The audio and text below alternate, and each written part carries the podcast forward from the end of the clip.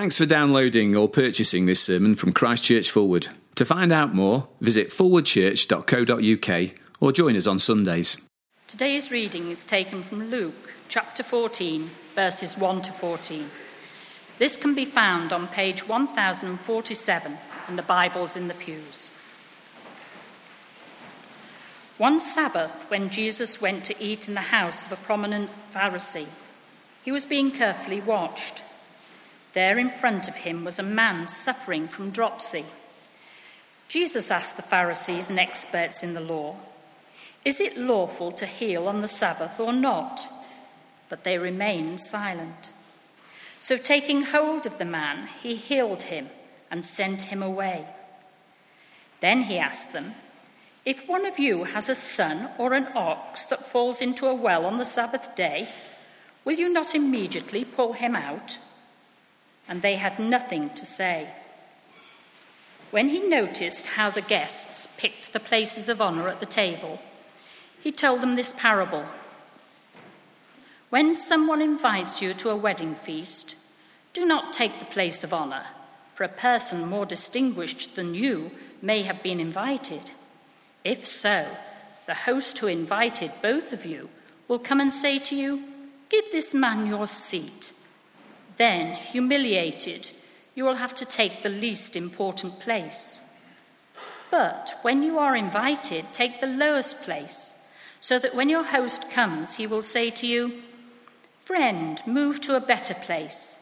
Then you will be honored in the presence of all your fellow guests. For everyone who exalts himself will be humbled, and he who humbles himself will be exalted. Then Jesus said to his host, when you give a luncheon or dinner, do not invite your friends, your brothers or relatives, or your rich neighbours. If you do, they may invite you back, and so you will be repaid. But when you give a banquet, invite the poor, the crippled, the lame, the blind, and you will be blessed. Although they cannot repay you, you will be repaid at the resurrection of the righteous. Thank you very much, Christine, for reading for us. Uh, keep that Bible passage open. We will look at that uh, together now. Uh, can I add uh, my welcome to that of Joe's earlier? Uh, my name's Peter Bramhall. I'm the student worker here, and we're going to look at this uh, passage from Luke 14 together.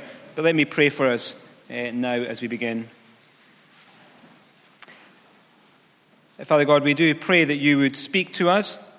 We pray that you would help us to understand what you say in this passage and that we would leave here rejoicing in you, but we would also leave here more conformed to your image in us and living our lives for you in this world. And we pray that in Jesus' name. Amen. Well, meals together are, are, are amazing occasions, aren't they? I do remember, remember last week, Paul Williams, uh, our vicar, told us of his love of good food, his wife's good cooking, um, and his expensive and memorable trip to the Sugar Club. Uh, well, this week I want to tell you I also love good food, and I can remember lots of good dining experiences. Uh, a couple that kind of popped to my mind. I remember once, uh, after living in Sydney for four years, we uh, went with some friends to the Bathers Pavilion.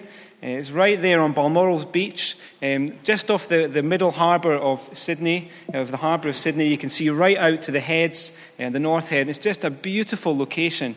Uh, we went there with some friends who took us out for breakfast. Uh, we had great company, uh, blueberry pancakes and maple syrup, good coffee. It was a great time. I remember other friends taking us to uh, Sydney Cafe, uh, which is right on the top of the building overlooking uh, Circular Quay and seeing the harbour bridge there, and just spending a wonderful evening with those two friends. It was amazing, wonderful time.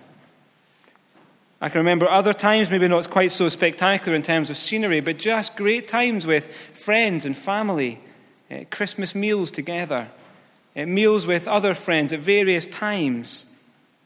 Meals and eating together with people are so special, great times, aren't they? And as we come to this week's passage in Luke 14, uh, we see Jesus going to eat at the house of a Pharisee. Uh, the setting is Jesus having a meal, and as the story goes on, Jesus takes the opportunity to speak about uh, what to do at a wedding feast. When you go to a wedding, how do you act? He then speaks about who you should invite if you're organizing a lunch or a dinner or a banquet. And then, as you read the wider context, you see this is a whole section which is full of people eating banquets and feasts. Do you remember we saw that last week as we saw the banquet of uh, God's people in the kingdom of heaven as they sat down to eat and feast with God Himself? Do you remember? Look at back across the page to chapter 13 and verse 29. Do you remember what it says there? Uh, people will come from east and west and north and south and will take their places at the feast in the kingdom of God. Indeed, there are those who are those who are last will be first, and those who will be and those sorry, let's read that verse again. Indeed, there are those who are last who will be first, and first who will be last. And then, if you were to look on to the passage we're going to think about next week, uh, somebody says to Jesus, Blessed is the man who will eat at the feast in the kingdom of God. Here's a whole section uh, talking about what it will be like to be at the feast in the kingdom of God, and most importantly, who will be there. But in these few verses, as Jesus is eating this meal with this Pharisee, he takes the opportunity to expose the hearts of his, of his listeners, of those who are there. And as I've been reading that this week, it's exposed my heart. And I hope tonight it will expose all of our hearts.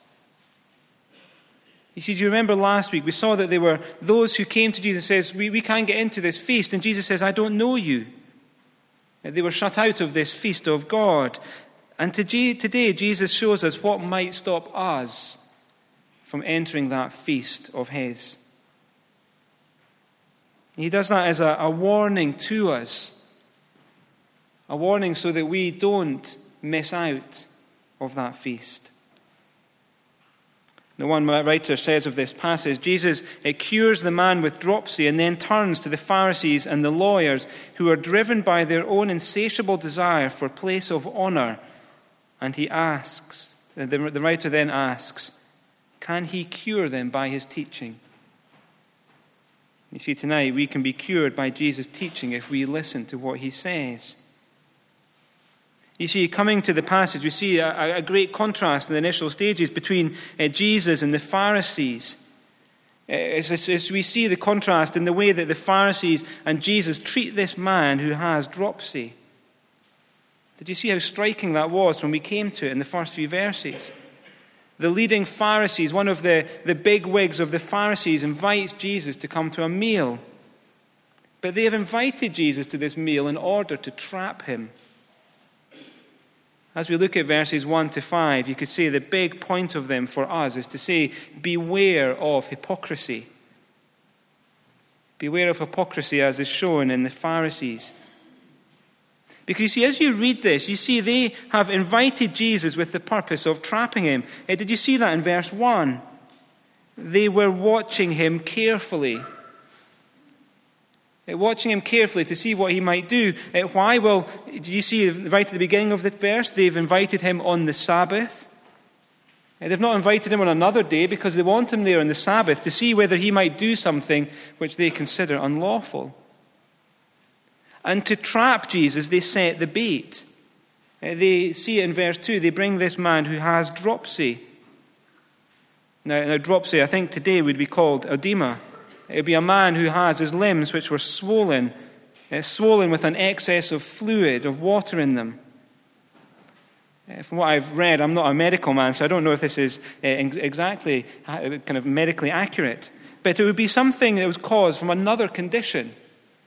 Most likely, this guy had a heart condition. And this pooling of, the, of fluid was because his heart was struggling and wasn't working right. So he was probably struggling for breath, hard to breathe, he was probably struggling to move around. Here was a sick man, and he's been used as bait by the Pharisees to trap Jesus. See, the Pharisees want Jesus to heal this man so that they can then accuse Jesus. The Pharisees have no concern for this sick man. Now, maybe you think I'm making a little much of uh, what's going on there, that they're been trapping Jesus. But I think for the reasons which I've said, but also because of how verse 3 starts. You see, in the, in the Greek, verse 3 literally says, Jesus answering them asked the Pharisees and teachers of the law. Jesus answering them. Why would he have to answer them? Well, he's answering the trap that they have set for him. You see, they want Jesus to heal so that they can accuse him and trap him on the Sabbath. And Jesus reveals their hypocrisy. And we see it in the question Jesus asks and their response. Do you see the question in verse 3? Is it lawful to heal on the Sabbath or not? And the Pharisees say nothing. You see, they reveal their hearts. They know they've been caught, so they say nothing. And so Jesus heals the man, makes him well, releases the man, sends him on his way. The man then experiences that grace of God through doing nothing by himself. And the Pharisees stand there full of hypocrisy, and Jesus goes on to expose them. You see it in verse 5. Then Jesus asked them, If one of you has a son or an ox that falls into a well on the Sabbath day, will you not immediately pull him out? And again they had nothing to say. You see, for these men, these Pharisees, these religious rulers would have pulled their son or their animal out of the well. But they've got no concern for this man that they use as bait. And then the question itself is actually a little bit more than just a, it's not just a random question Jesus asks. It's not just a, a random illustration. You see, the Greek word for dropsy means something like waterlogged. You see, they bring a waterlogged man in front of Jesus, and then Jesus says, Would you save your son or your donkey if it was stuck in the water? And of course they would. But these Pharisees will leave this man who is waterlogged and just use him as bait. You see, Jesus says, Beware of hypocrisy in how we are treating others. Although it's what happens next which I find really surprising. For Jesus, I would expect at this point Jesus to go on to then expose the rule keeping of the Pharisees and how it leads to this hypocrisy. We saw that a few weeks ago. And yet Jesus doesn't do that. Rather, what he does, he goes on in verses 7 to 11 to say, Beware of self exaltation. You see, we need to be aware of hypocrisy because that means we will treat people like this, but also then beware of self exaltation because God exalts the humble. Beware of hypocrisy and beware of self exaltation. Look what happens in verse 7. You see, Jesus stands watching all these guests at this meal. I don't know what they were like, but I imagine they were dressed up in their finest. You know, the men in smart, tailored suits with shiny shoes. Uh, the ladies wearing their best dresses and high heels. And this civilized elite of the society are using their elbows to get into the best seats. They want the best seats at the table, the best seats in the house. And as Jesus watches them, he tells them the parable in verse 8. When someone invites you to a wedding feast, do not take the place of honor for a person more distinguished than you may have been invited. If so, the host who invited both of you will come and say to you, Give this man your seat. Then, humiliated, you will have to take the, take the least important place. But when you're invited, take the lowest place, so that when your host comes, he will say to you, Friend, move up to a better place. Then you will be honored in the presence of all your fellow guests. You can imagine the situation, can't you? They're getting invited to a, a, wedding, and somebody thinking, actually, I'm, I'm quite important here. I'm going to go and sit at the top table, I think. And then, as everybody else sits down, they realize that you're in the wrong place. And so uh, the host comes up and says to you, uh, Sorry, you're in the wrong seat. And so, in front of everybody, you have to stand up. Can you imagine the embarrassment, the, the humiliation, the shame as you then have to walk past everybody to the seat away at the back? You might think, I would never do that, which is what I thought this week. But then when I thought about going to weddings, uh, do you know that experience when you go to a wedding and you, uh, you get to the reception, they've got the big board there, it tells you where all the different seats are and who's sitting where. I always scan the top row first because I think I should be near the front. It normally happens I stand the top row and I have to keep on going because I'm always away down at the bottom. But do you not do that as well? Well, why do we do that? Because we think we are entitled to so much. We think we deserve to be in the best seats at the best place. Uh, we strive to get on in life so that we can achieve and we can say, I have done this, I am achieved. Is that not what we teach our children? The world's your oyster. If you work hard, you can do anything. Somebody was telling me about going to university open days, and uh, the big message is there come to university, get a degree, and the possibilities are, for you are endless. If you work hard, you can do so well. You can earn lots of money through your career, uh, you can get great status through your research. You can feel valued through your achievements. And we think we can be self made. Maybe you're sitting here tonight thinking, well, I am reaping the rewards of all what I have done and all my efforts, looking to the name that you have made for yourself. But Jesus says, that self exaltation, self promotion, doesn't work in the kingdom of God. Did you see the conclusion Jesus makes in verse 11? Everyone who exalts himself will be humbled, and he who humbles himself will be exalted. You see, it might seem to work in this world that those who work hard and put the effort in get ahead, but if we think that's how we get ahead in God's kingdom, then we are in for a shock. You see, in fact, the opposite happens. We are humbled. Verse 9 says, You will be humiliated. And I think if we extend from uh, last week's passage, you might find that you end up outside of the feast altogether. Because you see, in God's kingdom, self exaltation doesn't work. So beware of self exaltation because it is God who exalts the humble.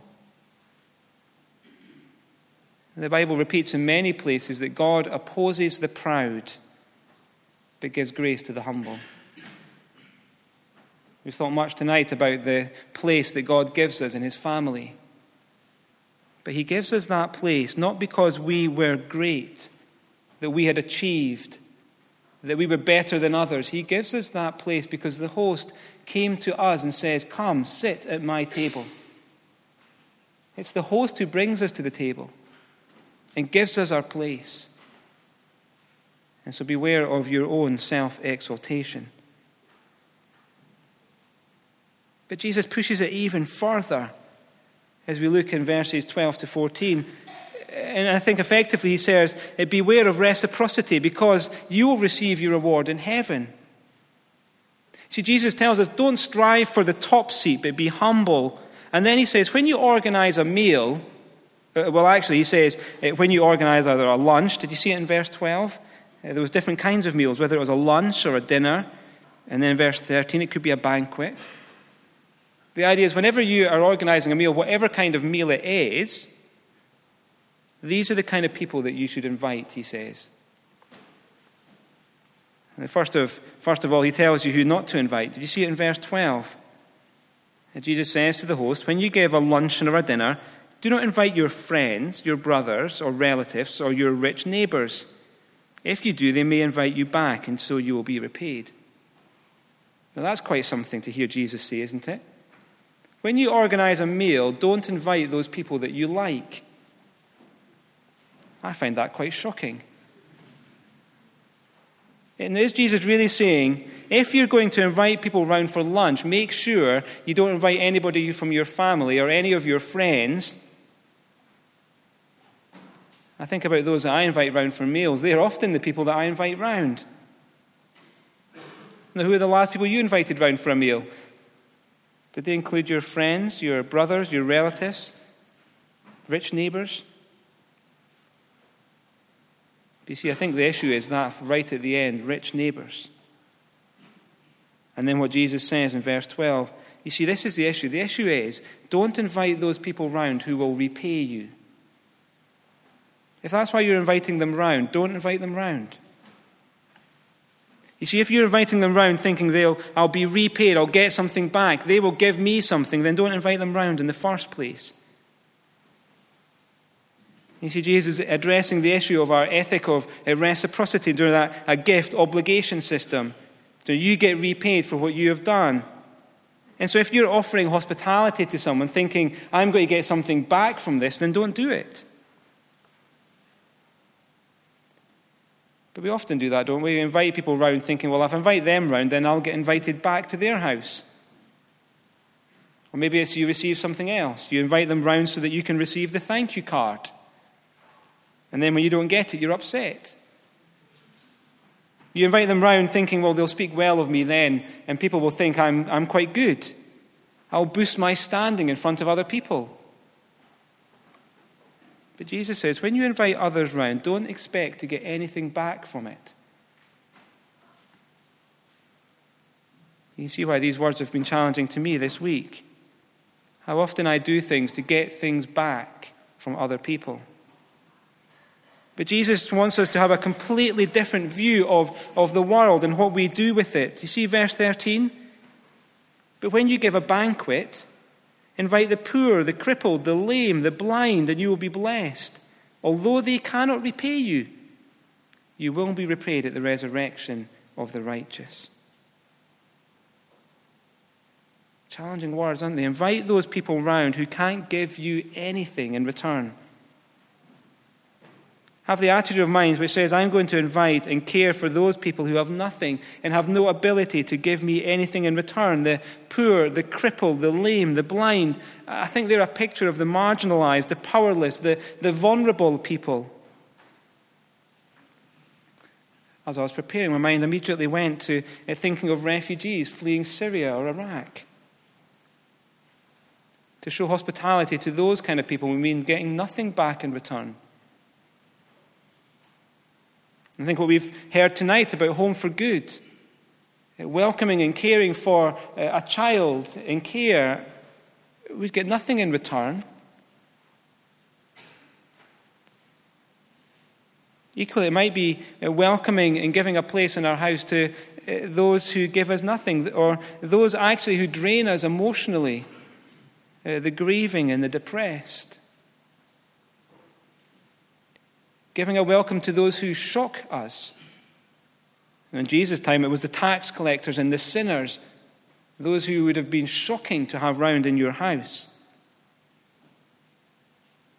Welcoming those to your house that actually may be people who bring you shame.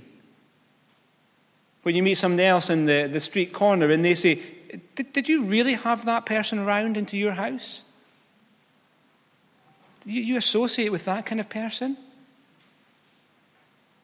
The people that might just drain us of resources. You see, Jesus' words here are very challenging for us. Jesus is saying, show the kind of grace to others that he has shown to you. I think that's the big thing. You see, God, the host of the banquet in, heaven, has welcomed us. He's made us to come and sit at His table in His kingdom, not through anything that we have done. And if you think about it, we are the spiritually poor with nothing to offer for our salvation. And we are the spiritually crippled, made powerless by sin. We are the spiritually blind, unable to see the truth of Jesus and we are the spiritually lame, unable to come to God on our own. And yet God offered his grace to us, to every one of us, that we might come to his table and sit with him in the heavenly banquet. He saved us not because of righteous things that we had done, not through the achievements that we have made, not so that he could get something back from us, You see, as Jesus healed the man with dropsy, so he heals us of an even greater disease. The sickness which we had, which would have led to our death, the sickness of our sin. And he did it not so that he could get anything back from us, not because we had so much, He healed us because we were in a desperate situation, just like that man at the beginning. And so, for us as God's people, beware of hypocrisy and self exaltation and reciprocity, because those things could cut you off from God's grace. For verse 11 everyone who exalts himself will be humbled. Or, as we saw last week, the owner of the house may say, I don't know you. But also beware of that desire and that attitude which says, which becomes so consumed by our desire for honor that we then have nothing to offer to other people. You see, we may have experienced God's grace and we know that all that He's given us, and yet we might still then strive for honor and standing and become like the Pharisees hypocrites, consumed by their own self exaltation, with nothing to offer to help others. You see, think about that man that we began with, that man with dropsy, the man crippled by his sickness, but the self seeking, self promoting, self exalting had nothing to offer him. He was used by them. Yet Jesus took hold of him and healed him and released him. And that's how we should view people and help people. Well, Tim Chester's really helpful in showing what that might look like as we uh, care for people and provide for them. He says this. Uh, he's talking to people like us, I think. Says, We think we're enacting grace if we provide for the poor, but we're only halfway there. We've missed the social dynamics. But what we communicate is that we are able and you are unable. I can do something for you, but you can do nothing for me because I'm superior to you. And we cloak our superiority in compassion. But superiority cloaked in compassion is patronizing. Think how different the dynamic is when we sit and eat with someone. We meet as equals. We share together. We affirm one another and enjoy one another. A woman once told me, I know people who do a lot to help me, but what I want is for someone to be my friend. People don't want to be projects. The poor need a welcome to replace their marginalization, inclusion to replace their exclusion, a place where they matter to replace powerlessness. They need community. They need the Christian community. You see, a community of love uh, which helps and cares for people and ultimately then shows the grace that we have been shown by Christ is the best thing we can offer to people. Showing grace to the humble and the poor. And when we show that kind of love, then we will become known as a community of love. A place where uh, the gospel can be heard and received and welcomed. You see, our meals may be wonderful occasions, great times of fellowship and friendship and spending time with people. But how much more wonderful they can be if we welcome those who are the outcasts, those who have nothing like God welcomed us. And so then that we can show them that great gift that God has given us in His Son. Well, let me pray for us.